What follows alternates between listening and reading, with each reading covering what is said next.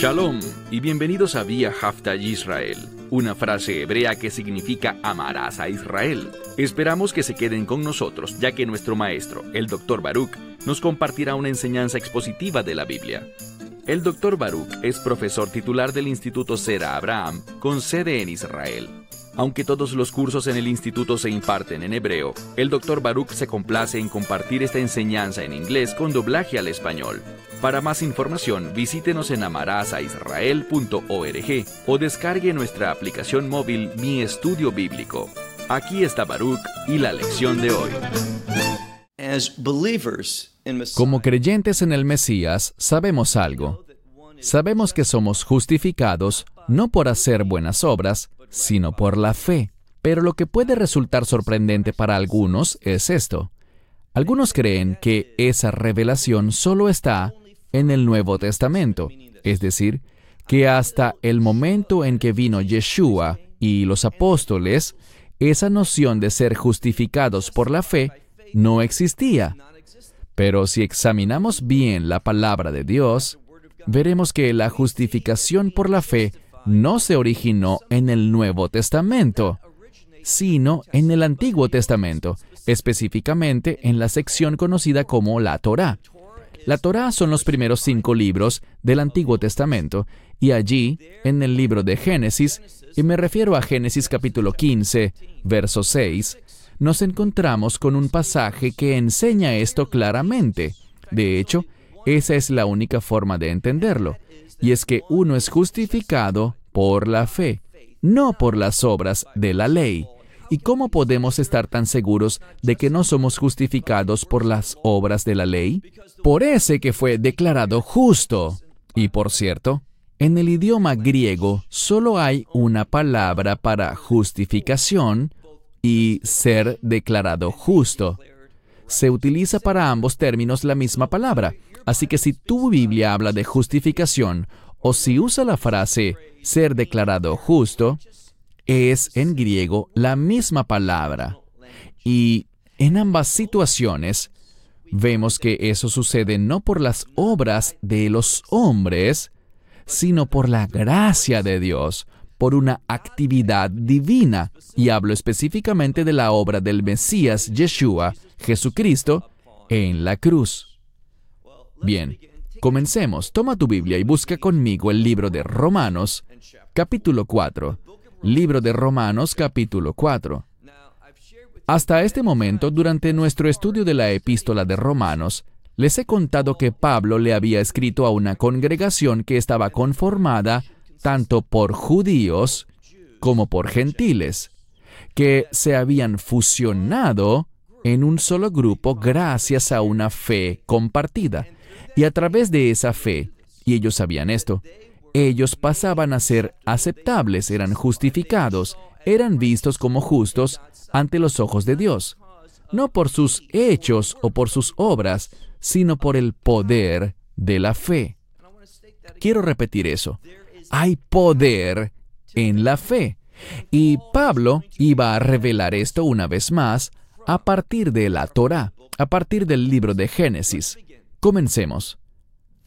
Por tanto, ¿qué diremos?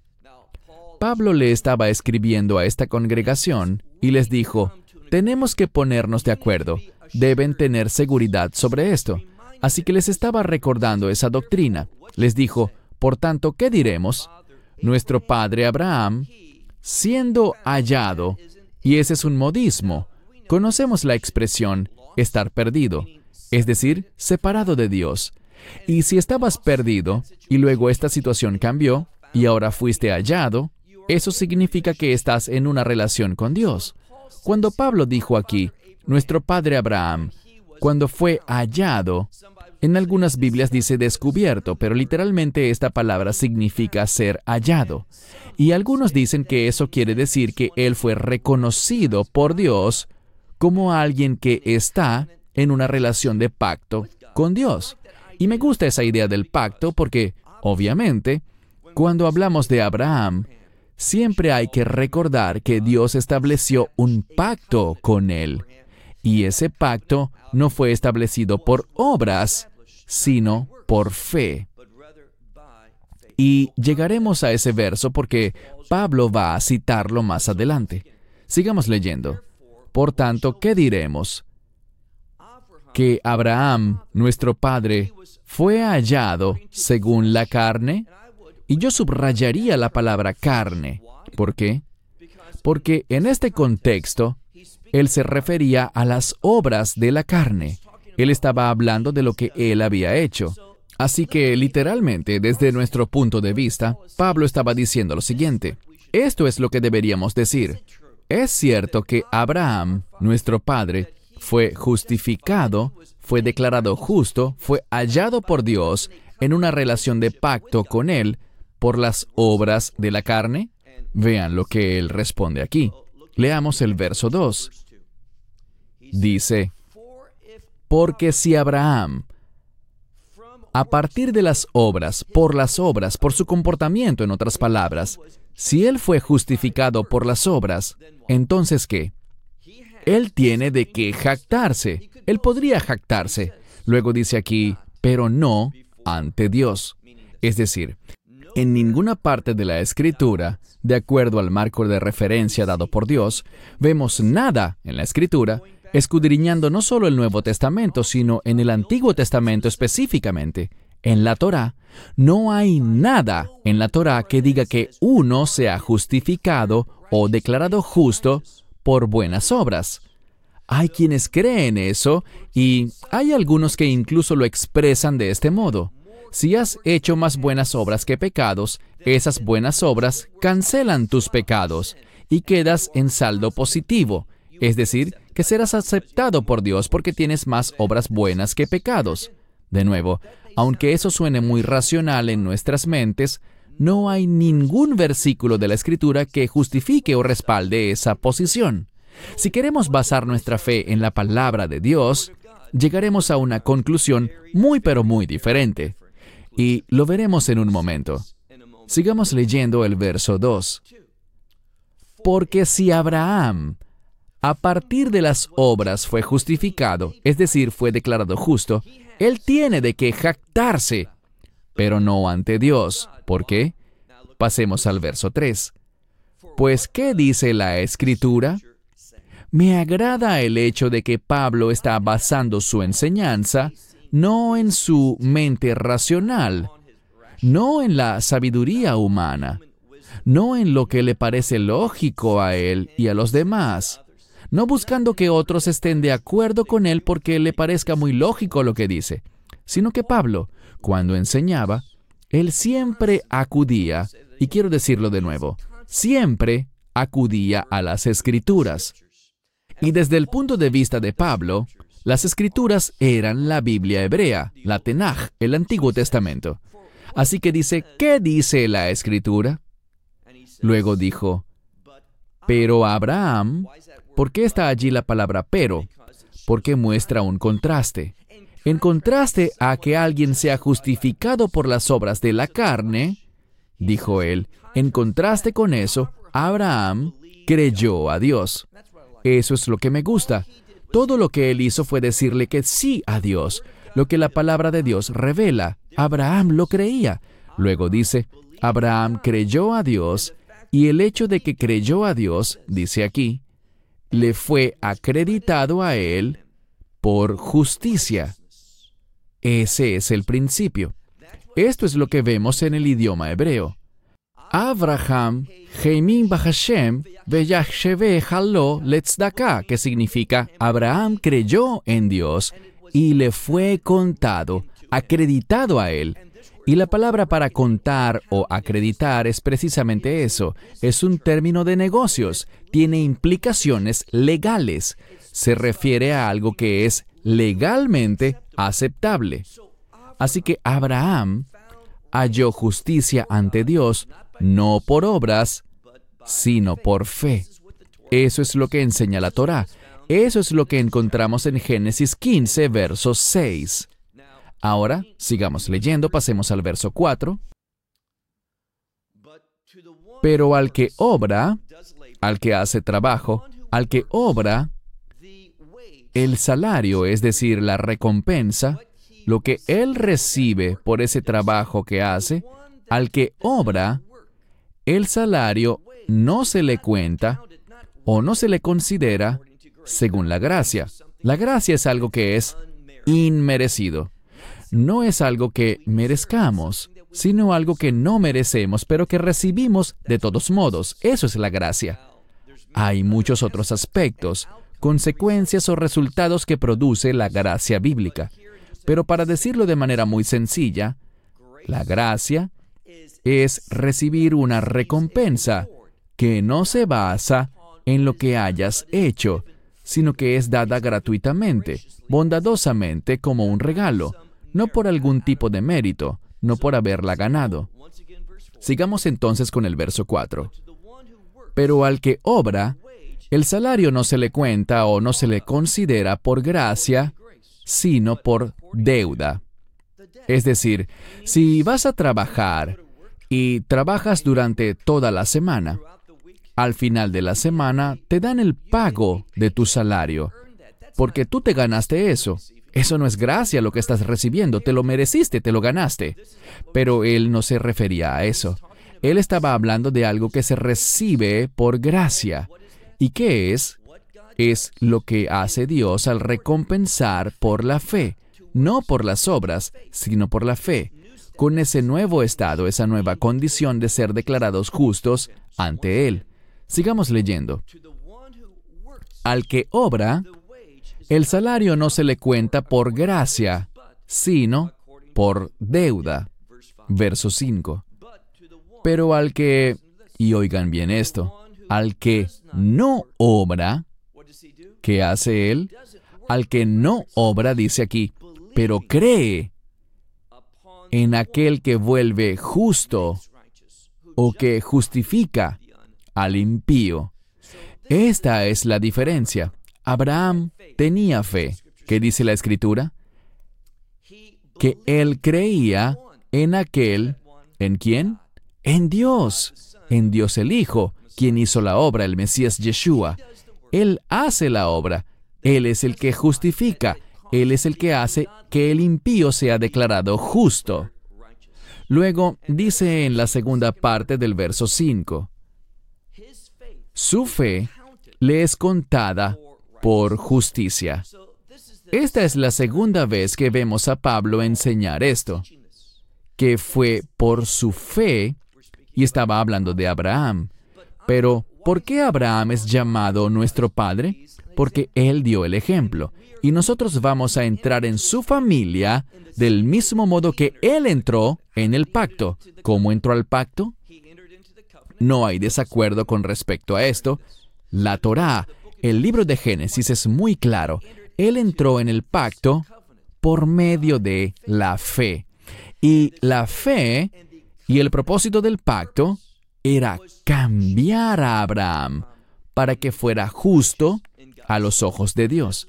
Y esto es lo que la escritura nos está diciendo. Pasemos ahora al verso 6. Pablo quería demostrar que esto no era solamente un principio de la Torá, sino que también aparece en otros lugares de la escritura.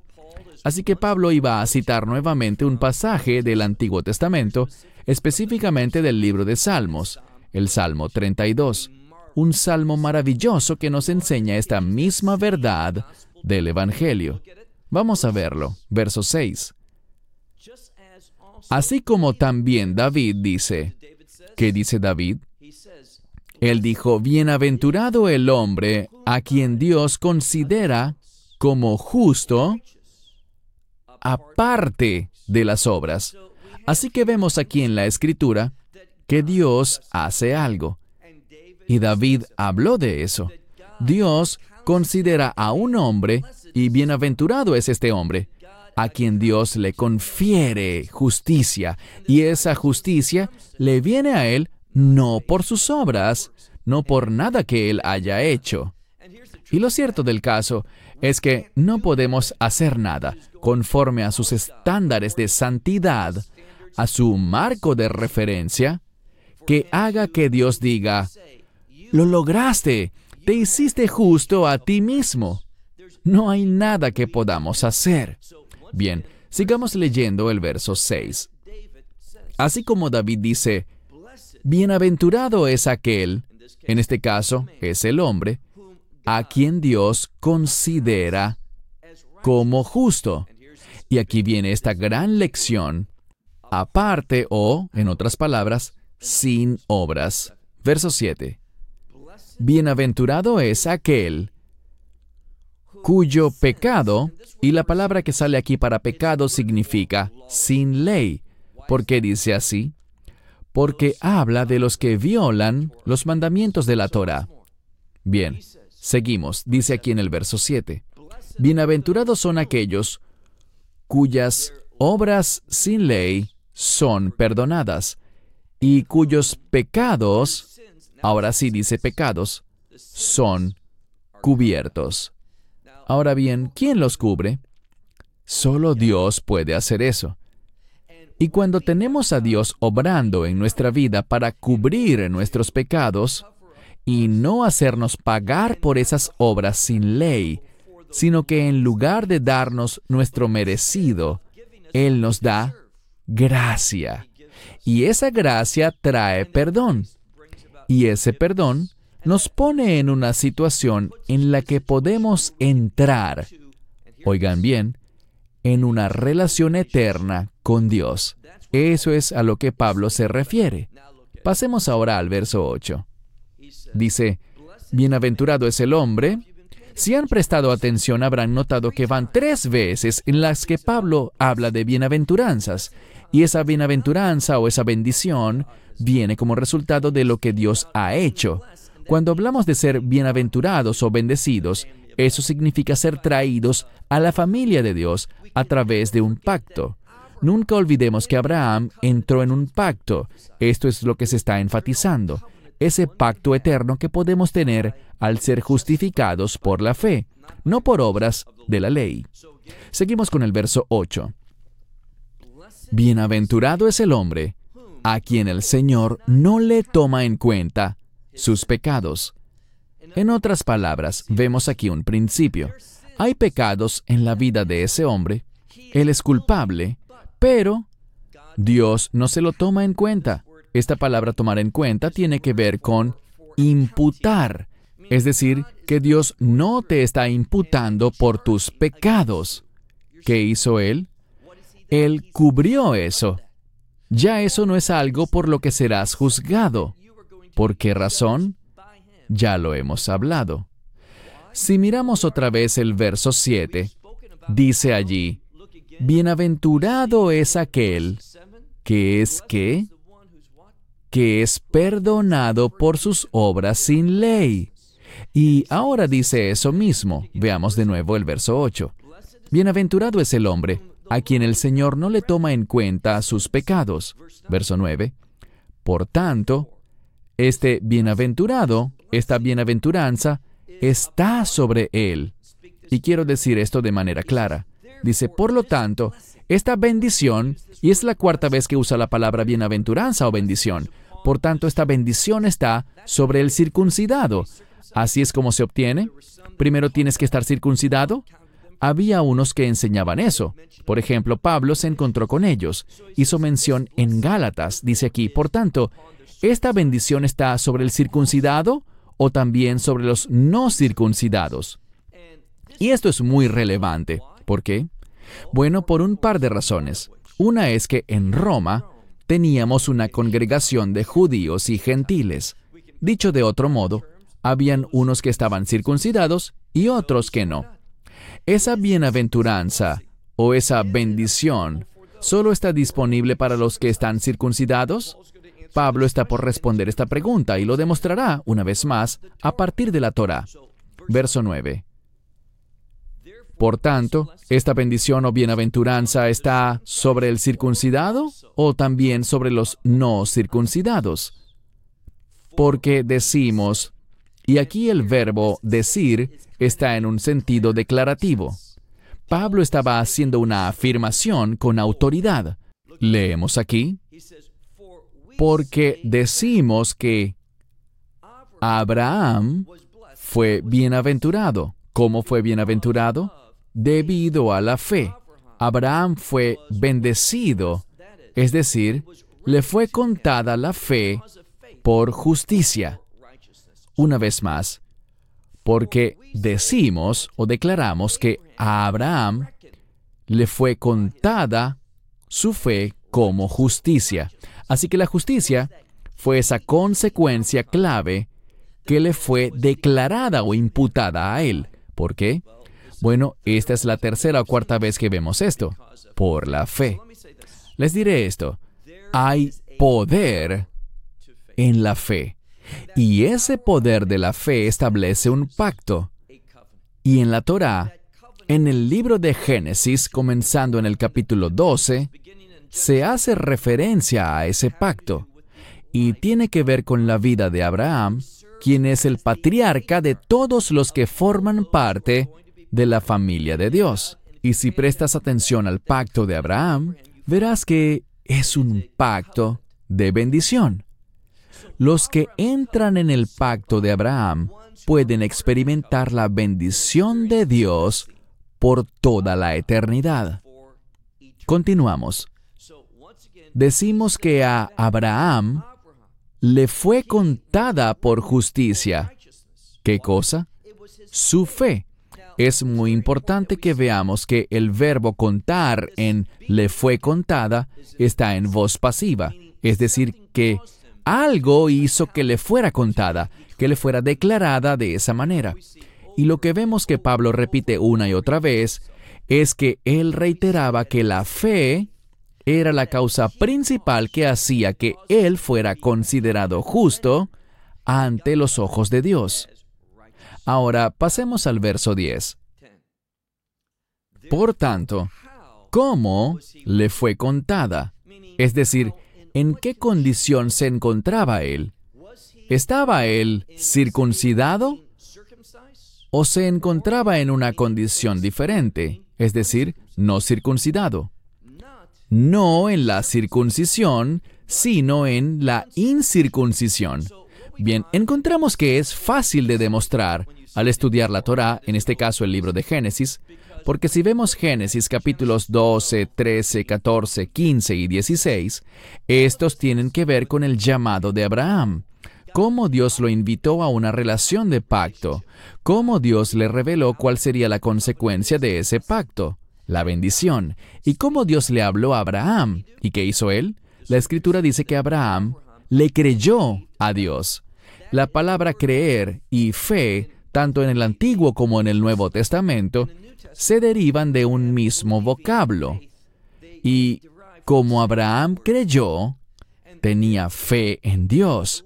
Y esa fe fue la causa por la que él fue considerado o fue declarado como justo en la presencia de Dios. Podemos decirlo de otro modo, fue declarado justo o fue justificado en la presencia de Dios.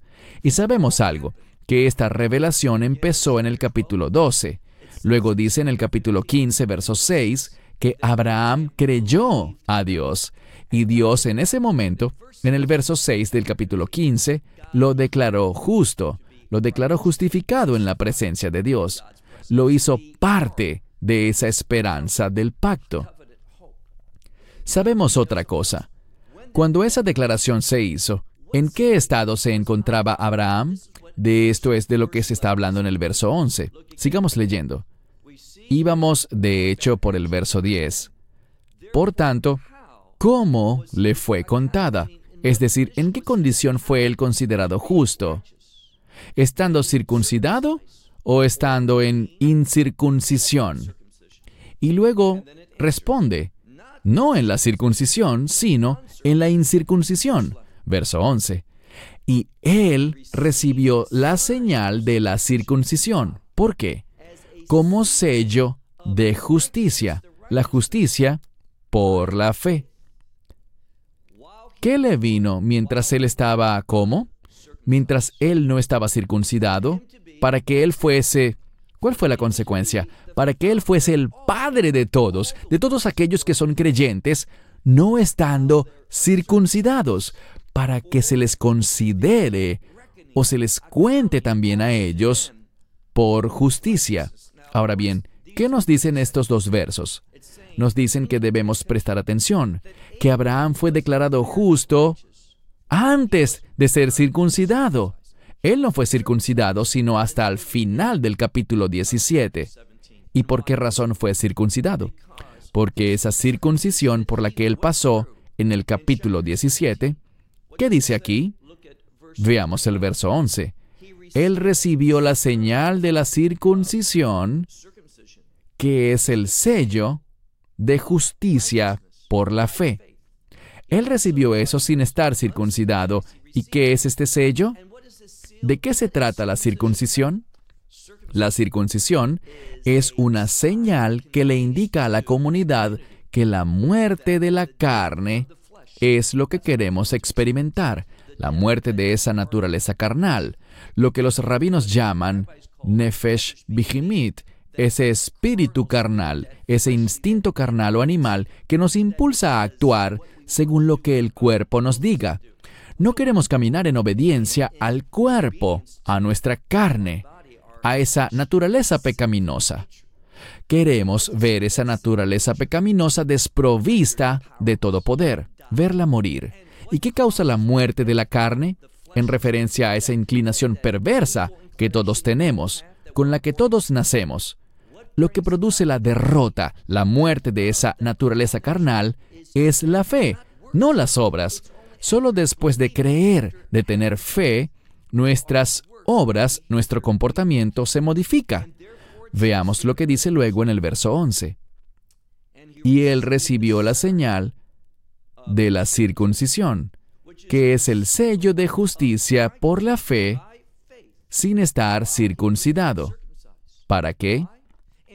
Para que Él fuese el Padre de todos, todos aquellos que son creyentes, cuando aún no están circuncidados, para que ellos sean considerados, es decir, para que también se les cuente a ellos por justicia. Vamos al último verso, el 12.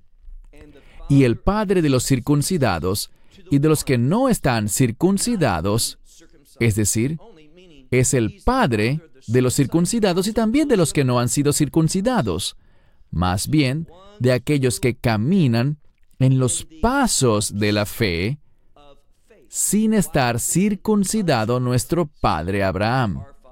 Es decir, Abraham caminó en la fe sin estar circuncidado. Por tanto, él es el padre de aquellos que están circuncidados y también de los que no están circuncidados. Todos tenemos algo en común. ¿Qué cosa es? Caminamos en la fe, en obediencia al llamado. Abraham tenía un llamado y nosotros también. Esperamos que te hayas edificado con el mensaje de hoy y lo compartas con otros. Te invitamos a seguir nuestros estudios cada semana por este canal y por el portal de YouTube de Amarás a Israel. También puedes descargar nuestra aplicación móvil gratuita Mi Estudio Bíblico. Finalmente, para obtener más información sobre nosotros, visita nuestra web amarasaisrael.org, donde encontrarás otras conferencias de Baruch en audio, video y texto. Hasta el próximo programa. Que el Señor te bendiga en Yeshua Hamashiach, Jesús el Mesías, mientras caminas con Él. Shalom desde Israel.